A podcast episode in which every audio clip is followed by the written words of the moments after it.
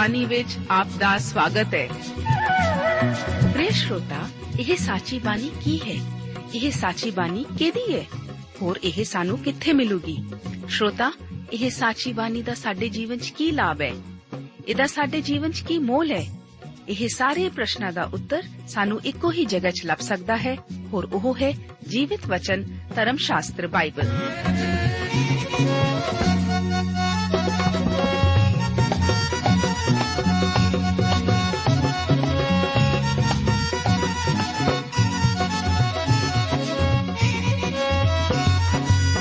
ਧਰਮ ਸ਼ਾਸਤਰ ਬਾਈਬਲ। ਉਹੀ ਜੀਵਿਤ ਵਚਨ ਦਾ ਅਸੀਂ ਇਸ ਕਾਰਜਕ੍ਰਮ ਵਿੱਚ ਅਧਿਐਨ ਕਰਾਂਗੇ।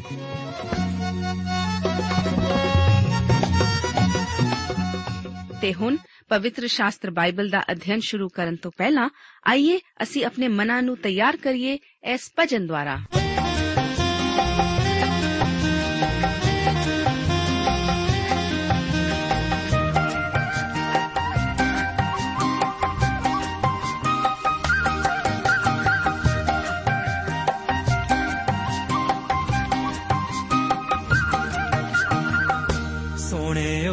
ना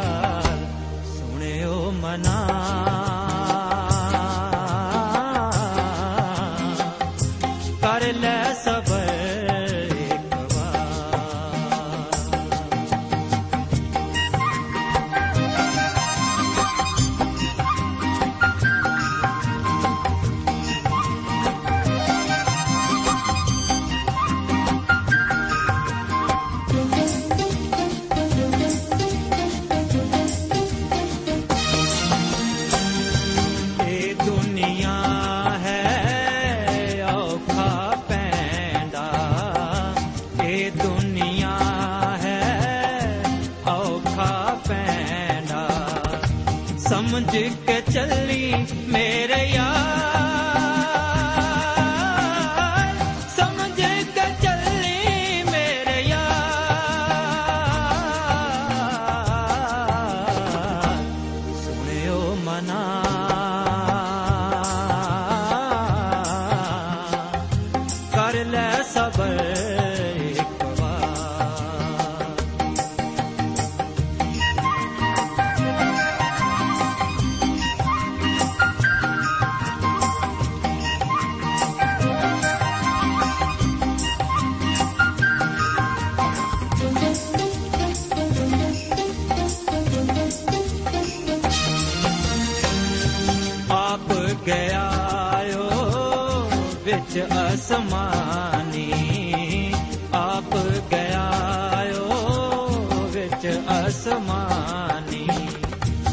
ਜਗਾ ਕਰਨ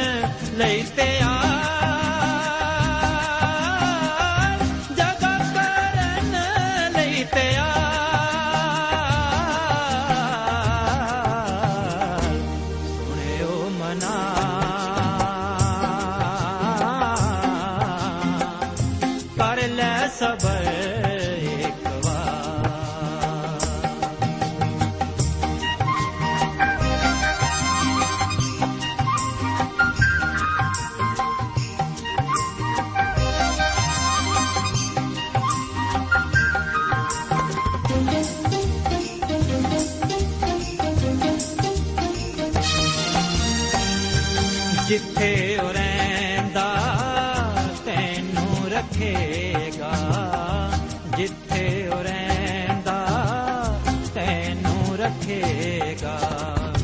ਤੇਰਾ ਬਖਸ਼ਣਹਾਰ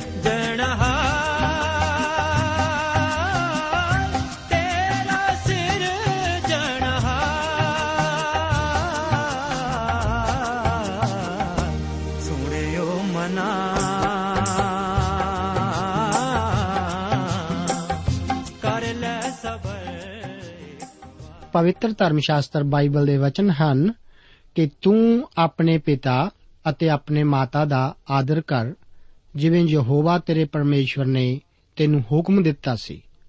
ਤਾਂ ਜੋ ਤੇਰੇ ਦਿਨ ਲੰਬੇ ਹੋਣ ਅਤੇ ਉਸ ਭੂਮੀ ਉੱਤੇ ਜਿਹੜੀ ਯਹੋਵਾ ਤੇਰਾ ਪਰਮੇਸ਼ਵਰ ਤੈਨੂੰ ਦਿੰਦਾ ਹੈ, ਤੇਰਾ ਭਲਾ ਹੋਵੇ।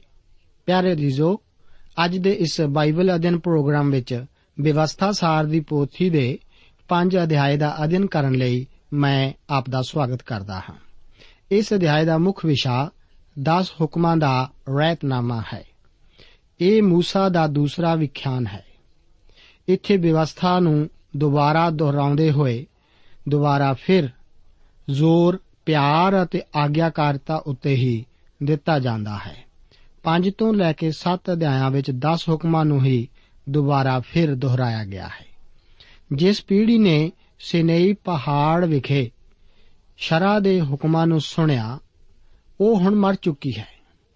ਇਹ ਨਵੀਂ ਪੀੜ੍ਹੀ ਜੋ ਕਿ ਹੁਣ ਉਸ ਵਾਅਦੇ ਦੇ ਦੇਸ਼ ਵਿੱਚ ਦਾਖਲ ਹੋਣ ਜਾ ਰਹੀ ਹੈ, ਉਸ ਲਈ ਜ਼ਰੂਰੀ ਹੈ ਕਿ ਇਸ ਸ਼ਰਾ ਨੂੰ ਦੁਹਰਾਇਆ ਜਾਵੇ ਅਤੇ ਇਸ ਦੀ ਵਿਆਖਿਆ ਵੀ ਕੀਤੀ ਜਾਵੇ। ਹੁਣ ਮੂਸਾ ਇਸ ਦਾ ਵਿਆਖਿਆਨ 40 ਸਾਲਾਂ ਦੀ ਉਜਾੜ ਦੀ ਯਾਤਰਾ ਦੇ ਅਨੁਭਵਾਂ ਨਾਲ ਮਿਲਾ ਕੇ ਕਰਦਾ ਹੈ।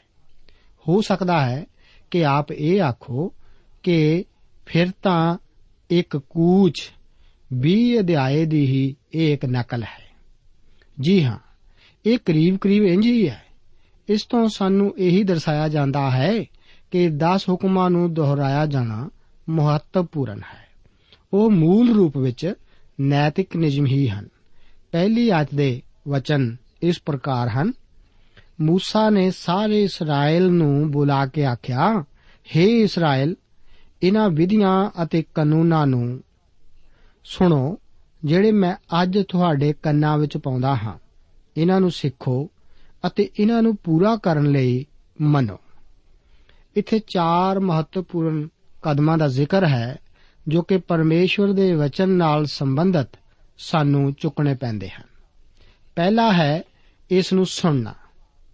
ਦੂਸਰਾ ਹੈ ਇਸ ਨੂੰ ਸਿੱਖਣਾ, ਭਾਵ ਇਸ ਨੂੰ ਜਾਣਨਾ, ਜੋ ਕਿ ਪਰਮੇਸ਼ਵਰ ਇਸ ਵਿੱਚ ਆਖ ਰਿਹਾ ਹੈ। ਤੀਸਰਾ ਹੈ ਇਸ ਨੂੰ ਪੂਰਾ ਕਰਨਾ। ਇਸ ਤੋਂ ਭਾਵ ਹੈ ਪਰਮੇਸ਼ਵਰ ਦੇ ਵਚਨ ਨੂੰ ਆਪਣੇ ਦਿਲ ਵਿੱਚ ਜਗ੍ਹਾ ਦੇਣਾ। ਇਸ ਵਾਰ ਗੌਰ ਕਰੋ ਕਿ ਦਾਊਦ ਜ਼ਬੂਰਾਂ ਦੀ ਪੋਥੀ ਉਸ ਦੇ 119 ਜ਼ਬੂਰ ਤੇ ਉਸ ਦੀ 11 ਆਇਤ ਵਿੱਚ ਕੀ ਆਖਦਾ ਹੈ। ਉਹ ਕਹਿੰਦਾ ਹੈ ਕਿ ਮੈਂ ਤੇਰੇ ਵਚਨ ਨੂੰ ਆਪਣੇ ਮਨ ਵਿੱਚ ਜਮ੍ਹਾਂ ਕਰ ਲਿਆ ਹੈ, ਤਾਂ ਜੋ ਤੇਰਾ ਪਾਪ ਨਾ ਕਰਾਂ। ਚੌਥਾ ਹੈ ਇਸ ਨੂੰ ਕਰਨਾ। ਪਰਮੇਸ਼ਵਰ ਦਾ ਵਚਨ ਸਿਰਫ ਸਾਡੇ ਸਿਰ ਅਤੇ ਦਿਮਾਗ ਵਿੱਚ ਹੀ ਨਹੀਂ ਹੋਣਾ ਚਾਹੀਦਾ, ਪਰ ਇਹ ਤਾਂ ਸਾਡੇ ਹੱਥਾਂ ਅਤੇ ਪੈਰਾਂ ਵਿੱਚ ਵੀ ਉਤਰਨਾ ਚਾਹੀਦਾ ਹੈ। ਕਈ ਲੋਕ ਅਕਸਰ ਆਖਦੇ ਸੁਣੇ ਜਾਂਦੇ ਹਨ ਕਿ ਉਹ 10 ਹੁਕਮਾਂ ਦੇ ਅਨੁਸਾਰ ਜਿਉਂਦੇ ਹਨ ਅਤੇ ਇਹੀ ਉਹਨਾਂ ਦਾ ਧਰਮ ਹੈ। ਪਰ ਅਸਲ ਵਿੱਚ ਉਹ ਨਾ ਤਾਂ ਇਹਨਾਂ ਨੂੰ ਪੂਰਾ ਕਰਦੇ ਹਨ ਅਤੇ ਨਾ ਹੀ ਉਹਨਾਂ ਅਨੁਸਾਰ ਚੱਲਦੇ ਵੀ ਹਨ। ਵਿਵਸਥਾ ਅਸਲ ਵਿੱਚ ਇੱਕ ਕੰਧ ਦੀ ਉਸਾਰੀ ਨੂੰ ਪਰਖਣ ਵਾਲੀ ਸਾਲ ਦੀ ਤਰ੍ਹਾਂ ਹੈ। ਇਹ ਦਿਲ ਨੂੰ ਜਾਂਚਣ ਵਾਲਾ ਇੱਕ ਸ਼ੀਸ਼ਾ ਹੈ। ਇਹ ਇੱਕ ਕਾਰ ਦੀ ਅਗਲੀ ਬੱਤੀ ਦੀ ਤਰ੍ਹਾਂ ਹੈ ਜੋ ਕਿ ਹਨੇਰੇ ਵਿੱਚ ਰਸਤਾ ਅਤੇ ਇਸ ਵਿਚਲੇ ਮੋੜਾਂ ਬਾਰੇ ਦੱਸਦੀ ਹੈ। ਪਰਮੇਸ਼ਵਰ ਇਸ ਬਾਰੇ ਸਾਫ਼-ਸਾਫ਼ ਦੱਸ ਰਿਹਾ ਹੈ ਕਿ ਉਹ ਮਨੁੱਖਾਂ ਨੂੰ ਇਹਨਾਂ ਨੈਤਿਕ ਨਿਯਮਾਂ ਦੇ ਆਧਾਰ ਤੇ ਨਹੀਂ ਬਚਾਵੇਗਾ।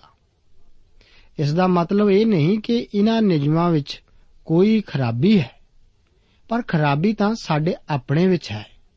ਬਚਨ ਦੱਸਦਾ ਹੈ ਕਿ ਤਾਂ ਵੀ ਇਹ ਜਾਣ ਕੇ ਭਈ ਮਨੁੱਖ ਸ਼ਰਾ ਦੇ ਕੰਮਾਂ ਤੋਂ ਨਹੀਂ, ਸਗੋਂ ਨਿਰਾ ਯੀਸ਼ੂ ਮਸੀਹ ਉਤੇ ਨੇਚਾ ਕਰਨ ਤੋਂ ਧਰਮੀ ਠਹਿਰਾਏ ਜਾਂਦੇ ਹੈ।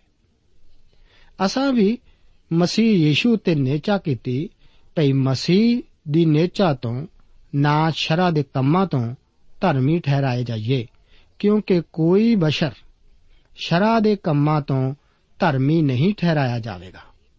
ਅਜਿਹਾ ਕਿਉਂ? ਕਿਉਂਕਿ ਕੋਈ ਵੀ ਮਨੁੱਖ ਸ਼ਰਾ ਦੇ ਕੰਮਾਂ ਨੂੰ ਨਹੀਂ ਕਰ ਸਕਦਾ। ਫਿਰ ਸ਼ਰਾ ਕੀ ਹੈ?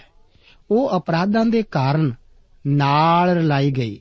ਕਿ ਜਿੰਨਾ ਚਿਰ ਉਹ ਅੰਸ਼ ਜਿਹਨੂੰ ਵਚਨ ਦਿੱਤਾ ਹੋਇਆ ਹੈ ਨਾ ਆਵੇ, ਉਹ ਬਣੀ ਰਹੇ ਅਤੇ ਉਹ ਦੂਤਾ ਦੇ ਰਾਹੀਂ ਇੱਕ ਵਿਚੋਲੇ ਦੇ ਹੱਥੀਂ ਠਹਿਰਾਈ ਗਈ। ਇਹ ਸ਼ਰਾ ਦੀ ਉਦੇਸ਼ ਪੁੱਛਣ ਲਈ ਇੱਕ ਦਲੀਲ ਹੈ। ਇਹ ਤਾਂ ਅਸਥਾਈ ਤੌਰ ਤੇ ਦਿੱਤਾ ਗਿਆ ਸੀ। ਜਦੋਂ ਤੱਕ ਉਹ ਅੰਸ਼ ਭਾਵ ਮਸੀਹ ਨਹੀਂ ਸੀ ਆ ਗਿਆ। ਵਚਨ ਦੱਸਦਾ ਹੈ ਕਿ ਸ਼ਰਾ ਮਸੀਹ ਦੇ ਆਉਣ ਤੀਕਰ ਸਾਡੇ ਲਈ ਨਿਗਾਹਬਾਨ ਬਣੀ। ਭਈ ਅਸੀਂ ਨੇਚਾ ਨਾਲ ਧਰਮੀ ਠਹਿਰਾਏ ਜਾਈਏ। ਜਿਸ ਤਰ੍ਹਾਂ ਇੱਕ ਨਿਗਾਹਬਾਨ ਬੱਚੇ ਦਾ ਹੱਥ ਪਕੜ ਕੇ ਉਸ ਨੂੰ ਸਕੂਲ ਲਿਜਾਂਦਾ ਅਤੇ ਲਿਆਉਂਦਾ ਹੈ ਕਿ ਇਸੇ ਤਰ੍ਹਾਂ ਸ਼ਰਾ ਸਾਨੂੰ ਮਸੀਹ ਦੀ ਸਲੀਬ ਕੋਲ ਲਿਆਉਂਦੀ ਹੈ ਅਤੇ ਆਖਦੀ ਹੈ हे ਛੋਟੇ ਬੱਚੇ, ਦੇਖ, ਤੂੰ ਪਾਪੀ ਹੈ ਅਤੇ ਤੈਨੂੰ ਮੁਕਤੀ ਦਾਤੇ ਦੀ ਲੋੜ ਹੈ। ਇਹ ਸਾਡੇ ਵਾਸਤੇ ਮੁਕਤੀ ਦਾਤੇ ਦੀ ਲੋੜ ਨੂੰ ਸਾਨੂੰ ਦਰਸਾਉਂਦੇ ਦੋਸਤੋ, ਬਿਨਾਂ ਸ਼ੱਕ ਸ਼ਰਾ ਤਾਂ ਭਲੀ ਹੈ। ਇਹ ਪਰਮੇਸ਼ਵਰ ਦੇ ਮਨ ਨੂੰ ਪ੍ਰਦਰਸ਼ਿਤ ਕਰਦੀ ਹੈ। ਇਹ ਦਰਸਾਉਂਦੀ ਹੈ ਕਿ ਅਸੀਂ ਪਰਮੇਸ਼ਵਰ ਦੀ ਮਹਿਮਾ ਤੋਂ ਕਿੰਨੇ ਰਹਿਤ ਹਾਂ। ਇਸ ਸ਼ਰਾ ਨੂੰ ਆਪਣੇ ਜੀਵਨ ਵਿੱਚ ਲਾਗੂ ਕਰੋ ਤਾਂ ਕਿ ਆਪ ਨੂੰ ਮਸੀਹ ਕੋਲ ਲਿਆਇਆ ਜਾ ਸਕੇ।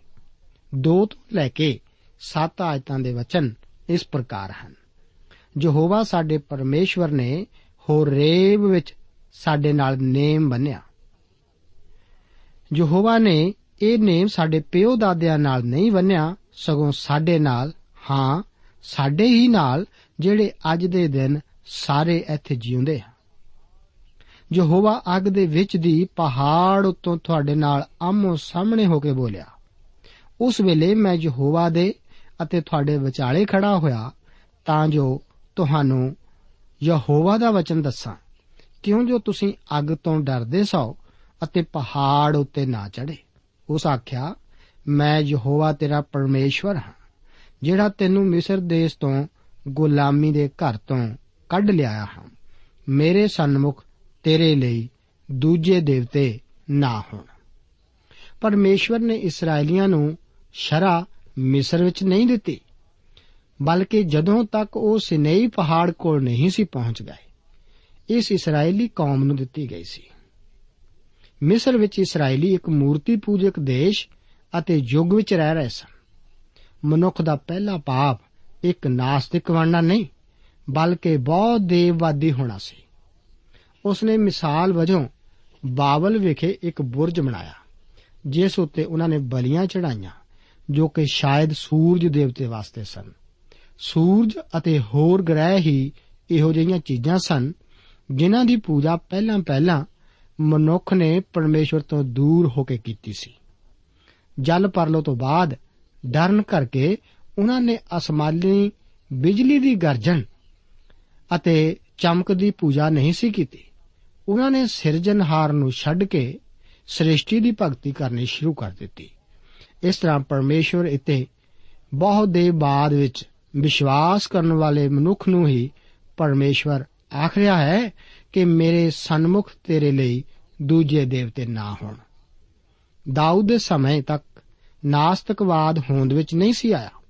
ਪਰ ਦਾਊਦ ਆਪਣੇ ਯੁੱਗ ਦੇ ਲੋਕਾਂ ਨੂੰ ਆਖਦਾ ਹੈ ਕਿ ਮੂਰਖ ਨੇ ਆਪਣੇ ਮਨ ਵਿੱਚ ਆਖਿਆ ਹੈ ਭਈ ਪਰਮੇਸ਼ਵਰ ਹੈ ਹੀ ਨਹੀਂ।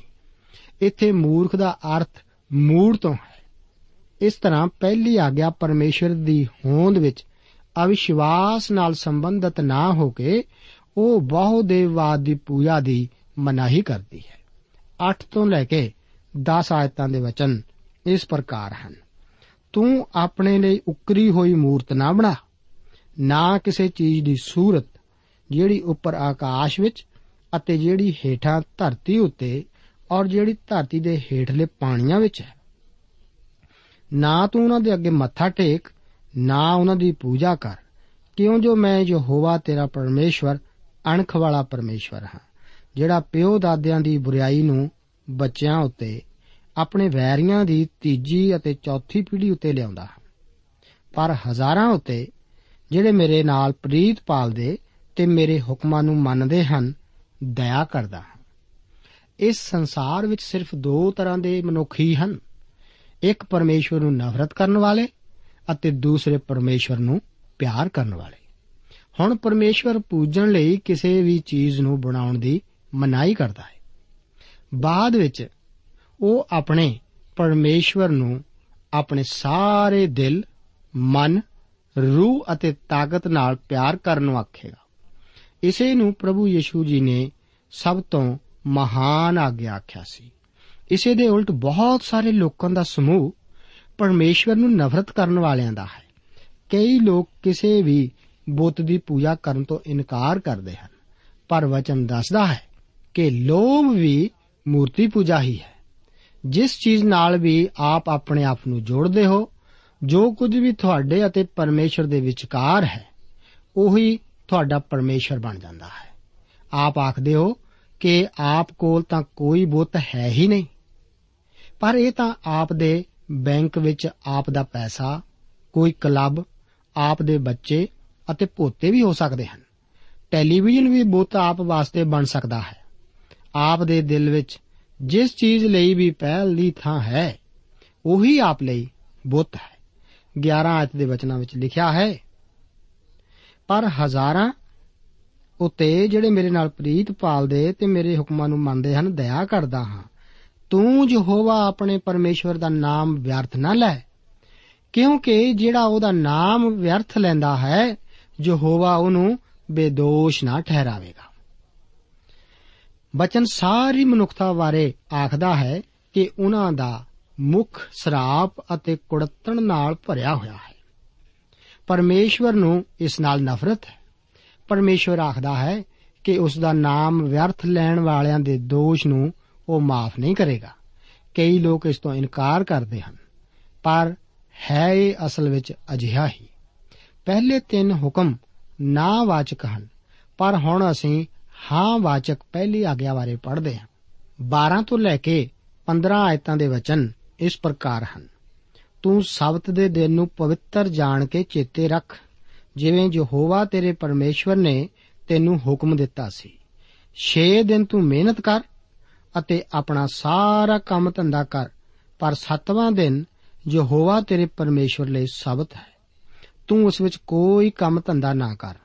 ਨਾ ਤੂੰ, ਨਾ ਤੇਰਾ ਪੁੱਤਰ, ਨਾ ਤੇਰੀ ਧੀ, ਨਾ ਤੇਰਾ ਗੋਲਾ, ਨਾ ਤੇਰੀ ਗੋਲੀ, ਨਾ ਤੇਰਾ ਬਲਦ, ਨਾ ਤੇਰਾ ਗਧਾ, ਨਾ ਤੇਰਾ ਕੋਈ ਡੰਗਰ ਨਾ ਤੇਰਾ ਪਰਦੇਸੀ, ਜਿਹੜਾ ਤੇਰੇ ਫਾਟਕਾਂ ਦੇ ਅੰਦਰ ਹੈ। ਤਾਂ ਜੋ ਤੇਰਾ ਗੋਲਾ ਅਤੇ ਤੇਰੀ ਗੋਲੀ ਤੇਰੇ ਵਾਂਗੂ ਆਰਾਮ ਕਰਨ। ਯਾਦ ਰੱਖ ਕਿ ਤੂੰ ਮਿਸਰ ਦੇਸ਼ ਵਿੱਚ ਗੁਲਾਮ ਸੈਂ ਅਤੇ ਯਹੋਵਾ ਤੇਰੇ ਪਰਮੇਸ਼ਵਰ ਨੇ ਬਲਵੰਤ ਹੱਥ ਨਾਲ ਅਤੇ ਬਾਹ ਲੰਮੀ ਕਰਕੇ ਤੈਨੂੰ ਕੱਢ ਲਿਆ। ਇਸ ਲਈ ਯਹੋਵਾ ਤੇਰਾ ਪਰਮੇਸ਼ਵਰ ਤੈਨੂੰ ਸਾਬਤ ਦੇ ਮੰਨਣ ਦਾ ਹੁਕਮ ਦਿੰਦਾ ਹੈ। ਰੋਚਕ ਗੱਲ ਤਾਂ ਇਹ ਹੈ ਕਿ ਸਬਤ ਦੀ ਆਗਿਆ ਤੋਂ ਬਗੈਰ ਬਾਕੀ ਸਾਰੇ ਹੁਕਮਾਂ ਨੂੰ ਨਵੇਂ ਨੇਮ ਵਿੱਚ ਦੁਹਰਾਇਆ ਗਿਆ ਹੈ। ਅਜਿਹਾ ਕਿਉਂ? ਕਿਉਂਕਿ ਸਬਤ ਦਾ ਹੁਕਮ ਕਲੀਸਿਆ ਵਾਸਤੇ ਨਹੀਂ ਸੀ। ਕਲੀਸਿਆ ਹਮੇਸ਼ਾ ਹਫ਼ਤੇ ਦੇ ਪਹਿਲੇ ਦਿਨ ਇਕੱਠੀ ਹੁੰਦੀ ਆਈ ਹੈ, ਜੋ ਕਿ ਪ੍ਰਭੂ ਯੀਸ਼ੂ ਜੀ ਦੇ ਦੁਬਾਰਾ ਜੀ ਉਠਣ ਦਾ ਦਿਨ ਹੈ। ਸਬਤ ਦੇ ਦਿਨ ਦਾ ਸੰਬੰਧ ਖਾਸ ਕਰਕੇ ਇਸرائیਲੀਆਂ ਵਾਸਤੇ ਸੀ। ਕੂਚ ਦੀ ਪੋਥੀ ਉਸ ਦਾ 31 ਅਧਿਆਇ ਤੇ ਉਸ ਦੀ 13 ਆਇਤ ਵਿੱਚ ਵਚਨ ਹਨ ਕਿ ਤੂੰ ਇਸرائیਲੀਆਂ ਨੂੰ ਬੋਲ, ਭਈ ਮੇਰੇ ਸਬਤਾਂ ਦੀ ਜ਼ਰੂਰ ਮਨੌਤ ਕਰਿਓ। ਕਿਉਂ ਜੋ ਉਹ ਮੇਰੇ ਵਿੱਚ ਅਤੇ ਤੁਹਾਡੇ ਵਿੱਚ ਤੁਹਾਡੀਆਂ ਪੀੜ੍ਹੀਆਂ ਤੀਕ ਇੱਕ ਨਿਸ਼ਾਨ ਹੈ। ਭਈ ਤੁਸੀਂ ਜਾਣੋ ਕਿ ਮੈਂ ਯਹੋਵਾ ਤੁਹਾਡਾ ਪਵਿੱਤਰ ਕਰਨ ਵਾਲਾ ਹਾਂ। ਇਸ ਤੇ ਗੌਰ ਕਰਨਾ ਹੋਰ ਵੀ ਰੋਚਕ ਹੈ ਕਿ ਕੂਚ ਦੀ ਪੋਥੀ ਉਸ ਦੇ 20 ਅਧਿਆਏ ਵਿੱਚ ਇਸرائیਲੀਆਂ ਨੂੰ ਸਬਤ ਦੀ ਮਨੌਤ ਕਰਨ ਲਈ ਇਸ ਕਰਕੇ ਕਿਹਾ ਗਿਆ ਸੀ, ਕਿਉਂਕਿ 6 ਦਿਨਾਂ ਵਿੱਚ ਪਰਮੇਸ਼ਵਰ ਨੇ ਆਕਾਸ਼ ਅਤੇ ਧਰਤੀ ਦੀ ਰਚਨਾ ਕੀਤੀ ਸੀ। ਪਰ ਵਿਵਸਥਾ ਸਾਰ ਦੀ ਪੋਥੀ ਵਿੱਚ ਸਬਤ ਦੁਆਰਾ ਪਰਮੇਸ਼ਵਰ ਅਤੇ ਇਸرائیਲੀਆਂ ਵਿਚਕਾਰ ਇੱਕ ਖਾਸ ਸੰਬੰਧ ਨੂੰ ਦਰਸਾਇਆ ਗਿਆ ਹੈ। ਇਸرائیਲੀਆਂ ਨੇ ਸਬਤ ਦੀ ਮਨੌਤ ਕਿਉਂ ਕਰਨੀ ਸੀ? ਕਿਉਂਕਿ ਉਹ ਮਿਸਰ ਵਿੱਚ ਗੁਲਾਮ ਰਹਿ ਚੁੱਕੇ ਸਨ ਅਤੇ ਪਰਮੇਸ਼ਵਰ ਨੇ ਉਹਨਾਂ ਨੂੰ ਆਪਣੀ ਮਹਾਨ ਸਮਰੱਥਾ ਦੁਆਰਾ ਬਾਹਰ ਕੱਢ ਲਿਆਂਦਾ ਸੀ। ਇਹਨਾਂ ਹੁਕਮਾਂ ਦਾ ਸੰਬੰਧ ਪਰਮੇਸ਼ਵਰ ਪ੍ਰਤੀ ਜ਼ਿੰਮੇਵਾਰੀ ਦੇ ਨਾਲ ਹੈ। ਹੁਣ ਅਸੀਂ ਮਨੁੱਖ ਵੱਲ ਫਰਜ਼ ਨਾਲ ਸੰਬੰਧਿਤ ਭਾਗ ਵਿੱਚ ਪ੍ਰਵੇਸ਼ ਕਰਦੇ ਹਾਂ। 16 ਆਇਤ ਦੇ ਵਚਨ ਹਨ, ਤੂੰ ਆਪਣੇ ਪਿਤਾ ਅਤੇ ਮਾਤਾ ਦਾ ਆਦਰ ਕਰ। ਜਿਵੇਂ ਯਹੋਵਾ ਤੇਰੇ ਪਰਮੇਸ਼ਵਰ ਨੇ ਤੈਨੂੰ ਹੁਕਮ ਦਿੱਤਾ ਸੀ, ਤਾਂ ਜੋ ਤੇਰੇ ਦਿਨ ਲੰਮੇ ਹੋਣ ਅਤੇ ਉਸ ਭੂਮੀ ਉੱਤੇ ਜਿਹੜੀ ਯਹੋਵਾ ਤੇਰਾ ਪਰਮੇਸ਼ਵਰ ਤੈਨੂੰ ਦਿੰਦਾ ਹੈ, ਤੇਰਾ ਭਲਾ ਹੋਵੇ। ਮੇਰਾ ਵਿਸ਼ਵਾਸ ਹੈ ਕਿ ਇਹ ਹੁਕਮ ਪਰਮੇਸ਼ਵਰ ਅਤੇ ਮਨੁੱਖ ਪ੍ਰਤੀ ਫਰਜ਼ ਨਾਲ ਸੰਬੰਧਿਤ ਹੈ। ਮਾਤਾ ਪਿਤਾ ਇੱਕ ਛੋਟੇ ਵਧਣ ਫੁੱਲਣ ਵਾਲੇ ਬੱਚੇ ਲਈ ਪਰਮੇਸ਼ਵਰ ਦੇ ਥਾਂ ਹਨ। ਛੋਟਾ ਬੱਚਾ ਹਮੇਸ਼ਾ ਆਪਣੇ ਮਾਤਾ ਪਿਤਾ ਵੱਲ ਹਰ ਚੀਜ਼ ਲਈ ਤੱਕਦਾ ਹੈ ਅਤੇ ਠੀਕ ਇਸੇ ਤਰ੍ਹਾਂ ਹੀ ਹੋਣਾ ਵੀ ਚਾਹੀਦਾ ਹੈ। ਬਚਨ ਦੱਸਦਾ ਹੈ ਕਿ हे ਮੇਰੇ ਪੁੱਤਰ, ਤੂੰ ਆਪਣੇ ਪਿਓ ਦਾ ਉਪਦੇਸ਼ ਸੁਣ ਅਤੇ ਆਪਣੀ ਮਾਂ ਦੀ ਤਾਲੀਮ ਨੂੰ ਨਾ ਛੱਡ। ਛੋਟੇ ਬੱਚਿਆਂ ਲਈ ਮਾਤਾ ਪਿਤਾ ਨੂੰ ਪਰਮੇਸ਼ਵਰ ਦੀ ਥਾਂ ਖੜੇ ਹੋਣਾ ਚਾਹੀਦਾ ਹੈ। ਹੁਣ ਇਸ ਵਾਅਦੇ ਦੇ ਦੇਸ਼ ਵਿੱਚ ਦਾਖਲ ਹੋਣ ਜਾ ਰਹੇ ਇਹਨਾਂ ਲੋਕਾਂ ਨੂੰ ਆਪਣੇ ਪਿਤਾ ਅਤੇ ਮਾਤਾ ਦਾ ਆਦਰ ਕਰਨਾ ਪੈਂਦਾ ਹੈ। ਦੋਸਤੋ, ਜੋ ਕੌਮ ਇਸ ਹੁਕਮ ਦੀ ਪਾਲਣਾ ਨਾ ਕਰੇ, ਉਹ ਬਰਕਤ ਨਹੀਂ ਪਾਏਗੀ। ਪਰਮੇਸ਼ਵਰ ਮਾਤਾ ਪਿਤਾ ਨੂੰ ਵੀ ਆਖਦਾ ਹੈ ਕਿ हे ਪਿਤਾਓ, ਤੁਸੀਂ ਆਪਣੇ ਬਾਲਕਾਂ ਦਾ ਕ੍ਰੋਧ ਨਾ ਭੜਕਾਓ। ਸਗੋਂ ਪ੍ਰਭੂ ਦੀ ਸਿੱਖਿਆ ਔਰ ਮਤ ਦੇ ਕੇ ਉਹਨਾਂ ਦੀ ਪਾਲਣਾ ਕਰੋ। ਦੋਵੇਂ ਹੁਕਮ ਨਾਲ-ਨਾਲ ਹੀ ਜੁੜਵੇਂ ਹਨ। 17 ਆਇਤ ਦੇ ਵਚਨ ਹਨ ਕਿ ਤੂੰ ਖੂਨ ਨਾ ਕਰ। ਇੱਥੇ ਖੂਨ ਕਰਨ ਦਾ ਅਰਥ ਕਤਲ ਕਰਨ ਤੋਂ ਹੈ।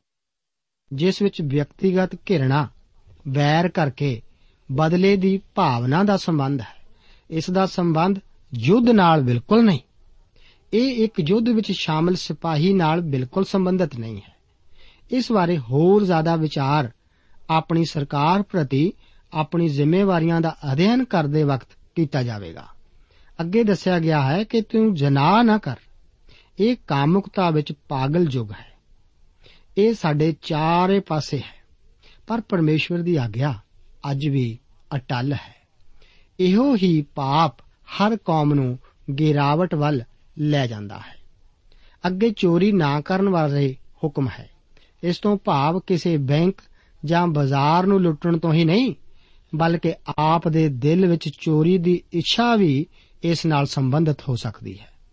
ਪ੍ਰਭੂ ਯੀਸ਼ੂ ਜੀ ਨੇ ਸਿਖਾਇਆ ਕਿ ਸਾਡੇ ਮਨ ਦੀਆਂ ਸੋਚਾਂ ਹੀ ਪਾਪਮਈ ਹਨ। ਸਾਡੇ ਮਨ ਦੀ ਘਿਰਣਾ ਹੀ ਸਾਨੂੰ ਕਤਲ ਦਾ ਦੋਸ਼ੀ ਠਹਿਰਾਉਂਦੀ ਹੈ। ਇਹੋ ਹੀ ਸਾਨੂੰ ਜਨਾਹ ਦਾ ਦੋਸ਼ੀ ਵੀ ਠਹਿਰਾਉਂਦਾ ਹੈ। 20 ਅਤੇ 21 ਆਇਤਾਂ ਦੇ ਵਚਨ ਇਸ ਪ੍ਰਕਾਰ ਹਨ। ਤੂੰ ਆਪਣੇ ਗਵਾਂਢੀ ਉੱਤੇ ਝੂਠੀ ਗਵਾਹੀ ਨਾ ਦੇ। ਤੂੰ ਆਪਣੇ ਗਵਾਂਢੀ ਦੀ ਤੀਵੀਂ ਦੀ ਲਾਲਸਾ ਨਾ ਕਰ। ਤੂੰ ਆਪਣੇ ਗਵਾਂਢੀ ਦੇ ਘਰ ਦੀ ਹਿਰਸ ਨਾ ਕਰ। ਨਾ ਉਹਦੇ ਖੇਤ, ਨਾ ਉਹਦੇ ਗੋਲੇ, ਨਾ ਉਹਦੀ ਗੋਲੀ, ਨਾ ਉਹਦੇ ਬਲਦ, ਨਾ ਉਹਦੇ ਖੋਤੇ ਅਤੇ ਨਾ ਆਪਣੇ ਗਵਾਂਢੀ ਦੀ ਕਿਸੇ ਚੀਜ਼ ਦੀ। ਕਿਸੇ ਦੂਸਰੇ ਦੀ ਸੰਪਤੀ ਬਾਰੇ ਜ਼ਿਆਦਾ ਇੱਛਾ ਰੱਖਣਾ ਵੀ ਪਾਪ ਹੈ। ਮੂਸਾ ਲੋਕਾਂ ਨੂੰ ਜ਼ੋਰ ਦੇ ਕੇ ਆਖ ਰਿਹਾ ਹੈ ਕਿ ਇਹ ਪਰਮੇਸ਼ਵਰ ਦੀਆਂ ਪ੍ਰਤੱਖ ਆਗਿਆਵਾਂ ਹਨ। ਅੱਗੇ ਅਸੀਂ ਪਰਮੇਸ਼ਰ ਦੇ ਵਚਨ ਵਿੱਚ 23 ਤੋਂ ਲੈ ਕੇ 26 ਆਇਤਾਂ ਦੇ ਵਚਨਾਂ ਨੂੰ ਪੜ੍ਹਦੇ ਹਾਂ। ਲਿਖਿਆ ਹੈ, ਤਾਂ ਐਉਂ ਹੋਇਆ ਕਿ ਜਦ ਤੁਸੀਂ ਆਵਾਜ਼ ਨੂੰ ਉਸ ਹਨੇਰ ਵਿੱਚੋਂ ਸੁਣਿਆ, ਜਦ ਪਹਾੜ ਅੱਗ ਨਾਲ ਵਲ ਰਿਹਾ ਸੀ, ਤਾਂ ਤੁਸੀਂ ਮੇਰੇ ਕੋਲ ਆਏ। ਅਰਥਾਤ ਤੁਹਾਡੀਆਂ ਗੋਤਾਂ ਦੇ ਸਾਰੇ ਮੁਖੀ ਅਤੇ ਤੁਹਾਡੇ ਬਜ਼ੁਰਗ। ਤਾਂ ਤੁਸੀਂ ਆਖਿਆ, ਵੇਖੋ ਜੋ ਹੋਵਾ ਸਾਡੇ ਪਰਮੇਸ਼ਵਰ ਨੇ ਆਪਣੀ ਮਹਿਮਾ ਅਤੇ ਆਪਣੀ ਵਡਿਆਈ ਸਾਡੇ ਉੱਤੇ ਪ੍ਰਗਟ ਕੀਤੀ ਅਤੇ ਅਸਾਂ ਉਸ ਦੀ ਆਵਾਜ਼ ਨੂੰ ਅੱਗ ਦੇ ਵਿੱਚੋਂ ਹੀ ਸੁਣਿਆ। ਅੱਜ ਦੇ ਦਿਨ ਅਸਾਂ ਵੇਖਿਆ ਭਈ ਪਰਮੇਸ਼ਵਰ ਆਦਮੀ ਨਾਲ ਬੋਲਦਾ ਹੈ ਅਤੇ ਉਹ ਜਿਉਂਦਾ ਰਹਿੰਦਾ ਹੈ। ਸੋ ਹੁਣ ਅਸੀਂ ਕਿਉਂ ਮਰੀਏ? ਕਿਉਂ ਜੋ ਇਹ ਵੱਡੀ ਅੱਗ ਸਾਨੂੰ ਭਸਮ ਕਰ ਦੇਵੇਗੀ?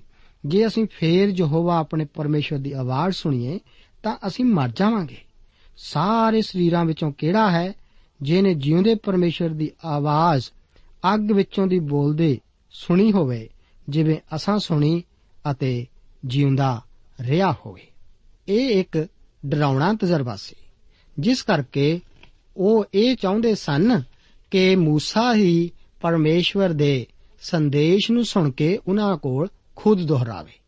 27 ਆਇਤ ਵਿੱਚ ਦੱਸਿਆ ਗਿਆ ਹੈ, ਤੂੰ ਜਾ ਕੇ ਜੋ ਕੁਝ ਯਹੋਵਾ ਸਾਡਾ ਪਰਮੇਸ਼ਵਰ ਆਖੇ ਸੁਣ।